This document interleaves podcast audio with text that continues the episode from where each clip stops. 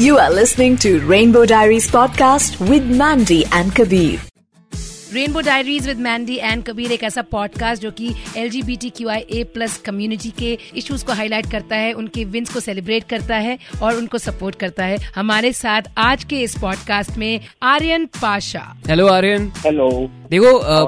बहुत बढ़िया। राखी सावंत ने एक बार कहा था कि जो भगवान नहीं देता वो डॉक्टर दे देता है। Specially when talking about the community I think ये बहुत बड़ा सच है because being uncomfortable in your body और अपनी बॉडी से और दिमाग का सिंक ना होना एक बहुत डिसकंफर्टिंग फीलिंग हो सकती है। And thanks to science and thanks to technology doctor and the medical advancement that people like you and others like you can actually go ahead and get the change that they desire and deserve हम बात कर रहे हैं आर्यन पाशा के साथ। Aryan Pasha is India very first transman body builder congratulation to you for that thank you thank you so much तो अगर शुरू से बात करें तो बताओ ना कि बचपन कैसा था? बचपन बहुत गुस्से भरा बहुत डिफ़िकल्ट बिकॉज़ जो मतलब मेरी आइडेंटिटी है वो मैं एक्सप्रेस कर रहा था बट लोग उसको समझ नहीं पा रहे थे। जी। और उनको ऐसा लग रहा था कि शायद ये एक फ़ेज़ है और जब मैं बड़ा होऊँगा मतलब जब 18 एटलीस्ट हो जाऊँगा तो थोड़ी समझ आएगी कि मैं कुछ गलत कर रहा हूँ। अच्छा। बट। ये बात मुझे पता थी कि मैं कुछ गलत नहीं कर रहा हूँ मैं किसी को कॉपी करने की कोशिश नहीं कर रहा हूँ। मैं जो हूँ यही हूँ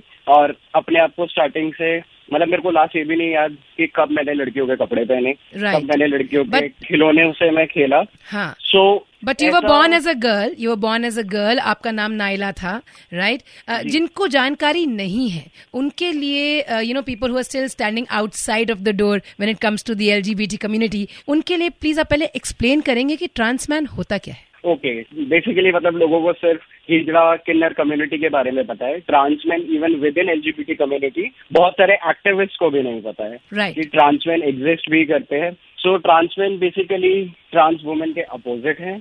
और वो फीमेल असाइंड एट बर्थ होते हैं। मतलब डॉक्टर जब वो पैदा होते हैं तो डॉक्टर बताते हैं कि लड़की हुई है। करेक्ट बट थोड़े टाइम बाद वो बच्चा अपने आप को जो एक्सप्रेस करता है वो दूसरे जेंडर रोल में करता है कि वो लड़की नहीं लड़का है। Okay okay. और जो ट्रांजिशन करना चाहते हैं या सर्जरी मतलब सेक्स रीअसाइनमेंट करना चाहते हैं वो अपने आप को ट्रांसजेंडर या ट्रांससेक्सुअल ट्रांसमैन करके आइडेंटिफाई करते हैं। Okay. और maybe as a male okay so एक बात बताइए बचपन में आपका जन्म नाइला के नाम से हुआ था। आप एक लड़की थे। आपने बोला कि आप एक्सप्रेस जब करते थे तो बहुत सारा गुस्सा था। तो कुछ इंसिडेंट बताएँगे कि क्या करते थे एग्जैक्टली exactly क्या होता था? और जैसे किसी फ़ंक्शन में जाना है। हम्म। तो मतलब वैसे मेरी फैमिली मेरे को अलाउ करती थी कि शॉर्ट्स पहनने के लिए बट किसी फ़ंक्शन में जाना है तो वो ज़बरदस्ती मेरे को फ्रॉक पहनाते थे। हम्म। तो मतलब मैं बहुत ज़्यादा उसको एजिटेट करता था कि भाई मुझे नहीं पहनना है मेरे को मत करो। और मैं रोना शुरू कर देता था क्योंकि बचपन में आपको मतलब रोने के अलावा आप कुछ नहीं कर सकते। हाँ हाँ, तो द सही। या एकदम that's the main one result तीन चार साल का जब मैं था मैं तब की बात कर रहा हूँ। सो जब मैं सिक्स इयर्स का हो गया और मैं सेकंड स्टैंडर्ड में था hmm. तब मैंने फाइनली अपने डैड को बोल दिया कि मैं स्कूल नहीं जाऊँगा गर्ल्स यूनिफॉर्म में। मतलब मेरे को बहुत भाई मैं ये नहीं कर सकता। ये कहाँ आपकी आपकी पैदाइश और आपका बचपन कहाँ का है? कहाँ पले बड़े आप? मैं मैं दिल्ली में पैदा हुआ था और स्कूलिंग वगैरह सब कुछ दिल्ली से हुई दिल्ली है। से हुई है। तो एक छह साल के So- बच्चे में बच्ची में इतनी समझ और इतनी हिम्मत आना कि अपने पापा को बोलना कि मैं तो लड़कियों के कपड़ों में स्कूल नहीं जाऊँगा। आई मीन एंड आप बचपन से अपने आप को आऊँगा जाऊँगा खाऊँगा ऐसे आप बात करते हैं? ओके हाँ जी। सो पापा का मतलब रिएक्शन कभी क्या था? मैंने बोला कि मैं ये करूँगी। ओके आ, आ, मतलब रिएक्शन उनका ऐसा था कि मतलब उनको भी लगा कि चलो फ़ेज़ है बच्चा है हम्म। हम स्कूल में जाके बात करते हैं। हम्म। सो मेरी स्टेप मॉम है वो और मेरे मतलब मेरे डैड हम्म। दोनों स्कूल में गए उन्होंने प्रिंसिपल से रिक्वेस्ट करी और उन्होंने मेरा स्कूल चेंज करवा दिया। मतलब नए स्कूल में जाके उन्होंने बात करी हम्म। और थोड़ा उनको एक्सप्लेन करने की कोशिश करी क्योंकि तभी मेरे मॉम डैड का डाइवोर्स हुआ था। राइट तो उनको था कि थोड़ा ऑलरेडी ये डिस्टर्ब है इस चीज़ को लेके। राइट और अभी अगर हम यूनिफॉर्म वाला कर देंगे तो फिर तो ये बिल्कुल नहीं जाएगा। स्कूल और हो गई इसकी पढ़ाई खत्म। करेक्ट मतलब एज कम थी तो प्रिंसिपल भी कन्विंस हो गई। उन्होंने कहा ठीक है कोई बात नहीं। आप उसको बॉयज़ यूनिफॉर्म में भेज दो। ओके सो जब मैंने स्कूल भी ज्वाइन किया तो ट्वेल्थ स्टैंडर्ड तक किसी को पता ही नहीं था कि मैं लड़का नहीं मैं लड़की पैदा हुआ हूँ। ओ माई गॉड रियली और आपका नाम क्या था स्कूल में? नाम नायला ही था? नाम नायला ही था क्योंकि ये बहुत कॉमन नेम बहुत न्यूट्रल नाम है जी। हम्म। हाँ मतलब नहीं, है तो बहुत फेमेनाइन नेम बट लोगों को नहीं पता कि नायला क्या है। तो हम लोग, जैसे दिल्ली में थोड़ा पंजाबी कल्चर है। हम्म। आ, हम लोगों की टोन में भी पंजाबी टोन आती है हम्म। तो वो लोग मेरे को नायला की जगह नहला करके बुलाना वो अच्छा। प्रोनाउंस ही नहीं करते थे हाँ। तो मेरे को कभी नाम से कोई इशू नहीं हुआ यार- क्योंकि कोई मेरे को नहला बुला रहा है कोई निकनेम से बुला रहा है हाँ। या। कोई सर नेम से बुला रहा है आर्यन यार बहुत मुश्किल एक दौर आता है हर बच्चे की हर इंसान की ज़िंदगी में प्यूबर्टी का जो दौर होता है उसमें बहुत सारे कंफ्यूजन होता है आपका शरीर जो है बदल रहा होता है डेवलप हो तो, रहा होता है, है ना नायला जो जो लड़की थी वो भी प्यूबर्टी से गुजरी होगी आपने कहा बारहवीं तक किसी को पता ही नहीं चला तो यू नो बॉडी डेवलप होती है ब्रेस्ट डेवलप होते हैं वगैरह टीनेज में। तो ऐसे में आपने क्या किया? बिकॉज़ आई थिंक हमने कई बार सुना है कि लोग यू नो टेप करते हैं अपने आप को ताकि पता ना चले दिखे ना। Because you don't enjoy being in that body so. What have you been through something like that okay so मैं अपना ना स्ट्रेस पूरा रिलीज़ करने के लिए मैं स्पोर्ट्स में बहुत ज़्यादा था। मतलब क्लास से ज़्यादा मैं ग्राउंड में दिखाई देता था। हम्म। सो मेरी बॉडी उस तरीके से डेवलप ही नहीं हुई कि मतलब अच्छा। जैसे फीमेल एथलीट्स होते हैं हम उनको देखते हैं कि उनकी जो चाहे ब्रेस्ट हो गया हिप्स हिप्स का जो भी मतलब शेप है वो इतना फेमेनाइन नहीं होता है। शेप जो होता है वो and- हम्म। हाँ हम्म। मस्कुलर फ्लैट ऐसे उनकी फिजिक होती है हम्म तो सेम मेरा भी यही था हम्म। और मैं बॉयज़ टीम से भी खेलता था हम्म। तो कभी किसी को पता नहीं चला ना मैंने कभी बाइंडर यूज़ किया ना मैंने टेपिंग करी बस वो गॉड गिफ्ट बोल लो या मैं इतना ग्राउंड में मेहनत करता था हम्म। और मेरा मेटाबॉलिज्म इतना फास्ट था कि मेरी बॉडी उस तरीके से फिजिकली डेवलप नहीं हुई। Wow. बट मेरे को जब मेंस्ट्रुएशन हुआ वो मेरे लिए एक बहुत बड़ा डिजास्टर था मेरी लाइफ में। हम्म। कि ये कैसे हो गया कि मैं तो एक लड़का हूँ क्योंकि एक सर्टेन एज तक आपको डिफरेंस ही नहीं पता होता कि लड़के और लड़की में डिफरेंस क्या है। करेक्ट ये तो जब प्यूबर्टी हिट करती है हमारी बॉडी को तब पता चलता है कि नहीं भाई हमारी बॉडी अलग है। करेक्ट सो उस टाइम मैंने मतलब स्कूल स्किप करना शुरू कर दिया और थोड़ा जो मेरे जो फ्रेंड्स थे उनसे भी मैं थोड़ा दूर हो गया कि मैं क्या ऑब्वियसली बिकॉज़ आप पूरे टाइम लड़के की तरह जी रहे हैं लड़कों के साथ ही आप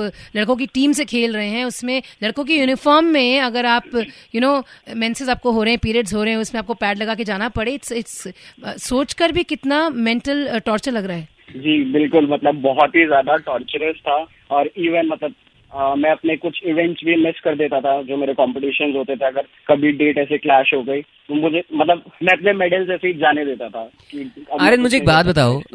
जब प्यूबर्टी की बात होती है तो रोमांस की भी बात होती है। यू नो अट्रैक्शन शुरू हो जाता है। पहला प्यार and all that so Aryan उस समय नायला को कोई लड़की पसंद आई थी were you attracted to somebody कभी कुछ हुआ ऐसा कोई रोमांटिक एंगल बना कुछ हुआ आपके स्कूल या कॉलेज टाइम में या बिफोर योर ट्रांजिशन सीरियसली बताओ मतलब मेरे को कोई अट्रैक्शन नहीं थी बट मेरी गर्लफ्रेंड थी। हम्म। क्योंकि मतलब मेरे को ये पता था कि मैं किसी लड़की की लाइफ नहीं खराब कर सकता क्योंकि एक सर्टेन एज तक मुझे ही नहीं पता था कि मैं ऐसा क्यों हूँ और मैं उस लड़की को कैसे एक्सप्लेन करूँगा।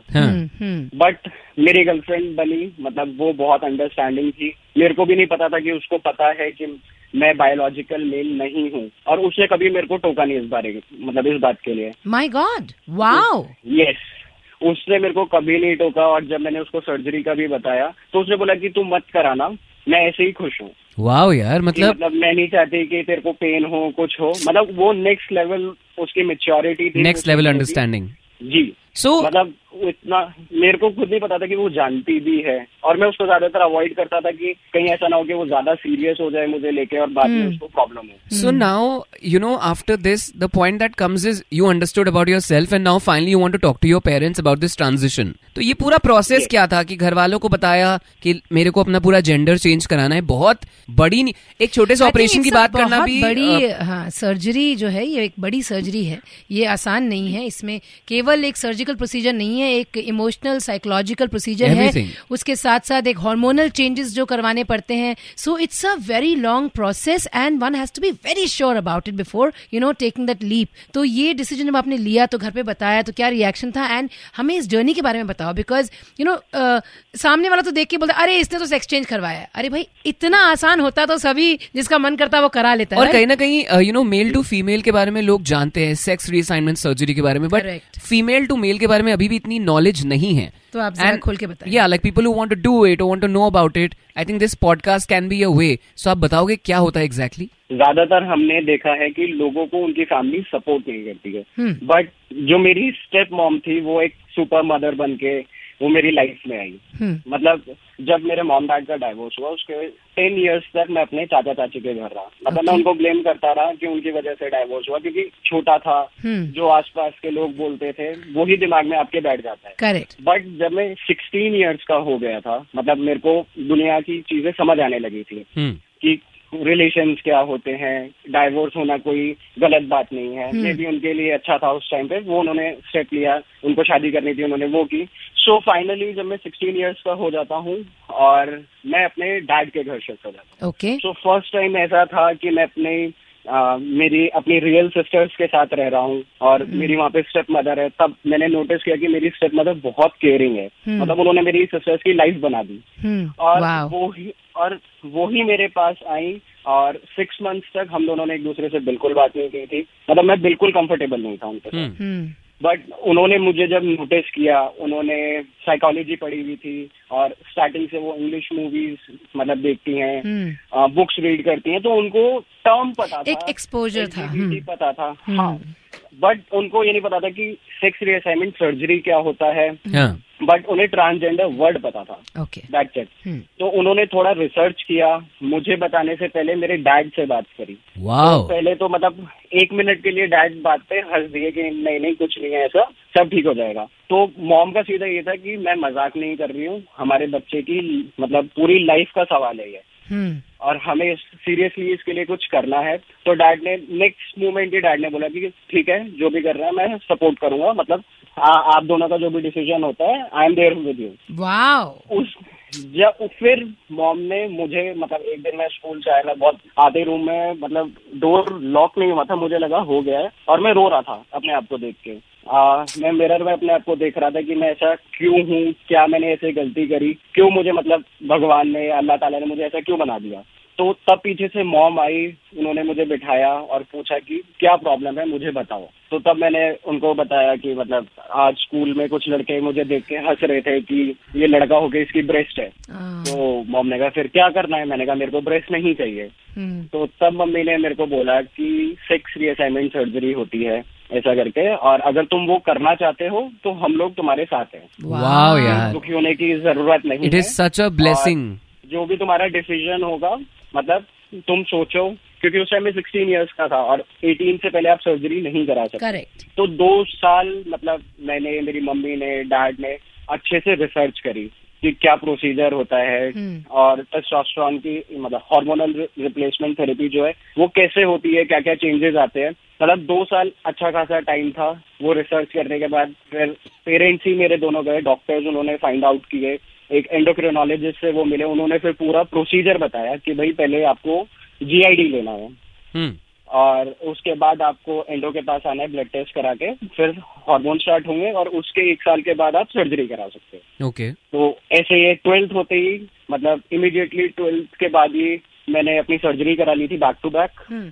और जब मैं ट्वेल्थ में था क्योंकि मैंने एक साल ड्रॉप कर दिया था due to bullying and all बहुत ज़्यादा परेशान कर दिया था स्कूल में बच्चों ने। माय और टीचर्स भी ज़्यादा सपोर्ट नहीं कर रही थी। हम्म और तो मैं स्कूल ड्रॉप आउट भी था। फिर जब मैंने दोबारा से ट्वेल्थ में एडमिशन लिया तो तब तक मेरे हार्मोन स्टार्ट हो गए थे और मेरा कॉन्फिडेंस लेवल उससे बढ़ गया था। मैं कभी पढ़ाई पे फोकस नहीं कर पाता था। तो ये मतलब हार्मोन स्टार्ट होने की वजह से मैं इतना रिलैक्स हो गया था कि मैंने अपने स्कूल में टॉप किया था। वाओ एक एवरेज स्टूडेंट से जिसकी 50 55 परसेंट से ऊपर नहीं आई मैक्सिमम 56 परसेंट और वहीं से सीधा जंप वंडरफुल यार ये कितनी बड़ी बात है ना कि लोग इसको सिर्फ़ सुपरफिशियल समझते हैं चाहे यू you नो know, कोई कोई भी चीज़ हो चाहे वो कोई कॉस्मेटिक सर्जरी हो या कोई आप अपने लिए कुछ कर रहे हैं because you want to feel comfortable with yourself in your body you know और ये चीज़ें आपके कॉन्फिडेंस लेवल को कहाँ से कहाँ लेके जाती हैं? हम लोग इतना मेंटल हेल्थ के बारे में बात करते हैं। सो मेंटल पीस तो मेरे लिए यही था कि मैं अपना सेक्स रिअसाइनमेंट सर्जरी करा बिल्कुल सही बात है बिल्कुल सही बात है। तो ये पूरा अगर हम पूरा इसका एक पीरियड देखें तो कितना लंबा ये पीरियड था from the time that you started your hormone therapy and you know to becoming Aryan. ये ये कितना लंबा वो था पीरियड सो हार्मोनल थेरेपी जो है ये लाइफ लॉन्ग है। हम्म। बिकॉज़ जो चेंजेस है उसको मेंटेन करने के लिए अपना हार्मोनल लेवल मेंटेन रखने के लिए टेस्टोस्टेरोन लेवल हम्म। जो हार्मोन्स तो आपको मतलब आपके ब्लड काउंट हीमोग्लोबिन इसके अकॉर्डिंगली डॉक्टर्स वो सेट करते हैं। ओके तो और बाकी सर्जरी का पहले था कि डब्ल्यू पैथ के अकॉर्डिंग आपको एक साल के बाद सर्जरी करानी है बट अब ऐसा नहीं है। डब्ल्यू पैथ से भी वो रूल हट गया कि आप कभी भी सर्जरी करा सकते हो। अच्छा। तो रिकवरी रिकवरी पीरियड कितना लंबा रहता है? एटलीस्ट कोई भी सर्जरी में आपको टू मंथ्स का गैप करना होता है। मतलब वो बॉडी को बहुत ज़्यादा स्ट्रेस आउट कर देगा। करेक्ट बहुत वीक हो जाएगी। सो so, कुछ लोग कुछ डॉक्टर्स कर भी देते हैं। वन गो में दो सर्जरी कर दी तो उसमें जो भी ट्रांस पेशेंट है उनका वो बहुत ज़्यादा मतलब स्ट्रगल करते हैं। बहुत वीक हो जाते हैं। Correct, correct, और absolutely. रिकवरी पीरियड जो वो ऑटोमेटिकली बढ़ जाता है। हाँ बिल्कुल सही बात है बिल्कुल सही बात है। तो बात बताओ ये सारी सर्जरी सब कुछ इंडिया में ही हुआ? जी सब कुछ इंडिया में हुआ अच्छा और अगर जो सुन रहे हैं उनको इसमें जानकारी लेनी हो तो एस्टिमेट कितना आ जाता है अप्रोक्स कितना खर्चा हो जाता है? सी ये डिपेंड करता है। बेसिकली जो बॉटम सर्जरी है वो सबसे ज़्यादा कॉस्टली है। अगर आप मटाइडियोप्लास्टी कराते हो तो आई थिंक मटाइडियो आपकी थ्री टू फाइव लाख्स में हो जाती है। What is metaedioplasty Aryan if you can help us understand okay so metaidioplasty जब हम लोग हार्मोन हार्मोन्स लेते हैं हम्म। सो जो क्लाइटोरस होता है वो इनलार्ज हो जाता है। ओके सो डॉक्टर वजाइना को क्लोज करके और यूरेथ्रा जो होता है उस क्लाइटोरस के थ्रू कर देते हैं। तो you can stand and pee okay alright okay okay so जो डाउनवर्ड होता है वो उसको स्ट्रेट कर देते हैं। Okay. और फैलोप्लास्टी की cost I think seven lakhs तक जाती है इंडिया में। Five to seven lakhs depend करता है कौन से हॉस्पिटल में करा रहे हो। सबसे ज़्यादा कॉस्टिंग का फ़र्क उसी से ही पड़ जाता है। अगर बड़े हॉस्पिटल में जा रहे हो तो सेवन एट लैक्स तक चला जाएगा। हम्म हम्म हम्म। सो फैलोप्लास्टी में भी दो तीन अलग अलग प्रोसीजर्स हैं जिसमें एक में आपके फोर आर्म से ग्राफ लेते हैं एक में आपके थाई से ग्राफ लेते हैं और एक एमएलडी प्रोसीजर है। ओके सो सो हाँ तो और ये बहुत ज़्यादा स्टेप्स में होता है एटलीस्ट आपको फालोप्लास्टी करानी है तो आपका एक से डेढ़ साल सर्जरी में जाएगा Oh बाकी टॉप really sure. सर्जरी. या और मेस्टेक्टमी एंड हिस्टेक्टमी ये ज़्यादा कॉस्टली नहीं है आपकी आई थिंक दोनों सर्जरी 2.5 लाख टू 3 लाख तक दोनों हो जाती है Okay. All right. All right. Um, uh, so you were uh, Naila. Now uh, you become Aryan. Aryan. And then you Aryan, become a bodybuilder. मतलब ये तो next level छक्का मारा है मतलब अभी हम Instagram देख रहे थे और मतलब क्या body बनाई है यार। बाउंड्री के बाहर बॉल तो ये कैसे हुआ जिम में इलेवेंथ क्लास से मैंने जाना स्टार्ट कर दिया था। और मैं सिर्फ़ सोचता था कि मैं भी कभी बॉडी बिल्डिंग करूँगा बट मुझे पता था कि मैं कभी नहीं कर पाऊँगा क्योंकि मेरी कभी इतनी मस्कुलर बॉडी नहीं हो पाएगी क्योंकि एथलीट में ऑलरेडी था। और मुझे डिफरेंस पता था कि मेरे फ्रेंड्स के बॉडी में कैसे चेंजेस आ रहे हैं और उनसे ज़्यादा मैं मेहनत कर रहा हूँ बट वो रिज़ल्ट नहीं आ रहा है। करेक्ट सो ट्वेल्थ के टाइम पे मैंने जिम छोड़ दिया था। फिर मतलब सिर्फ़ पढ़ाई पे फोकस था ऐसा पहली बार हुआ था वरना पढ़ाई एकदम साइड रहती थी। फिर मैं कॉलेज में आ जाता हूँ। कॉलेज से पहले ही मेरी दो सर्जरी हुई थी। तो बॉडी इतना स्ट्रांग नहीं थी। मैं दो बार जिम गया। कंफर्टेबल फील नहीं हुआ। कुछ अजीब सा पेन कुछ चुभन। तो मैंने दो बार जिम छोड़ा। तो फाइनली जब मैं थर्ड ईयर में आ गया और तब मेरे को हो गया कि भाई अब मुझे फोकस होके पढ़ाई तो मैं कर ही रहा हूँ। मेरे को बॉडी बिल्डिंग भी करनी है। सो वहाँ से जर्नी स्टार्ट हुई। हाँ बट मेरे को सबसे पहले पता चला था एक ट्रांस फिट कौन होता है यूएसए में अच्छा। अटलांटा हम्म। सो वो ट्रांस मैन ट्रांस वुमेन वहाँ पे बॉडी बिल्डर्स आते हैं उनका अलग से एक कॉम्पिटिशन है। सो जो उसका ऑर्गेनाइजर था वो फेसबुक पे मेरा फ्रेंड था। ओके और मैंने उसको बोला था कि मैं एक दिन जब तैयार हो जाऊँगा मैं यूएस आऊँगा। हम्म। कि मेरे को कम्पीट करना है। क्योंकि तब तक भी मतलब मेंटली मैं प्रिपेयर नहीं था और इतनी खुद से भी होप नहीं थी कि मैं मेंस कैटेगरी के लिए मैं तैयार हो पाऊँगा। सो मैं जाता हूँ मतलब एक टाइम मतलब जब मैं दिल्ली आ गया वापस मेरा five year law course complete हो गया। मैं जॉब करने लगा फिजिक भी अच्छी हो गई। तो मेरे को लगा आई थिंक अब मैं रेडी हूँ और अब मेरे को वीज़ा के लिए अप्लाई करना चाहिए। बट मेरे को वीज़ा नहीं मिला और उन्होंने मेरे को बोल दिया यू आर टू यंग तो मैं उसको वहाँ पे बोल के भी आ गया कि टू यंग है बॉडी बिल्डिंग में अभी करूँगा बुढ़ापे में थोड़ी करूँगा। एनी हाउ उन्होंने मेरा वीज़ा रिजेक्ट कर दिया। तो जब मैं वहाँ पे था एम्बेसी में तो मुझे एक मिनट के लिए भी बुरा नहीं लगा। मतलब हालाँकि मेरे तीन चार साल की मेहनत थी ऑलरेडी हम्म। तो तभी मैंने डिसाइड किया कि मैं इंडिया में पार्टिसिपेट करूँगा कि मेरे को चेंज लाना है। तो मैं क्यों मैं बाहर जाके पार्टिसिपेट करूँ? शायद किसी को इंडिया में फ़र्क भी ना पड़े। अब मैं इंडिया में ही रह के मेन्स में कम्पीट करूँगा और तब मैं दुनिया को बताऊँगा कि भाई मैं ट्रांसमैन हूँ और ट्रांसमैन भी किसी से कम नहीं होते हैं। कि आप जो डिफरेंट मतलब डिफरेंशिएशन होता है कि भाई तुम अच्छा तुमने सर्जरी कराई है तो तुम ये नहीं कर सकते होगे तुम वो नहीं कर सकते हो कहीं ना कहीं वो हम लोगों को एक तरीके से लड़की ही कंसिडर करते हैं mm-hmm, ये तो लड़की था But you sex wanted to करा के make लड़का that बन change. गया। So, like Mahatma Gandhi said, that uh, be the change you want to see in the world.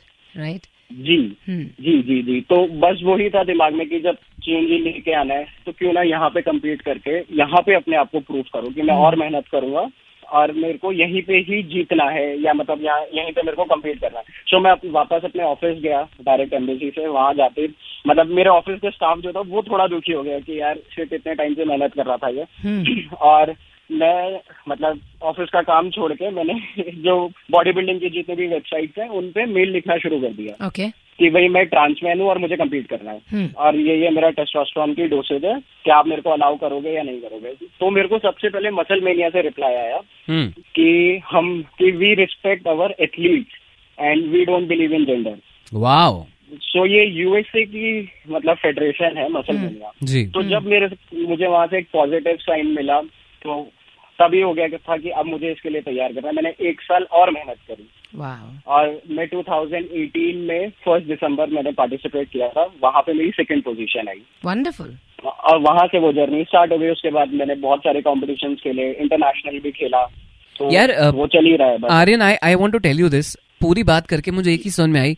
तुम्हें भूख बहुत है ज़िंदगी को हाँ, लेके। Hunger you know the hunger to get the body you wanted the hunger to change what was not in sync with your head and your heart मैं एक सवाल पूछना चाहता हूँ कि लोग ना बहुत बेतुके सवाल पूछते हैं specially when you go through a sex reassignment surgery right जी। बहुत सारे बेतुके सवाल हैं।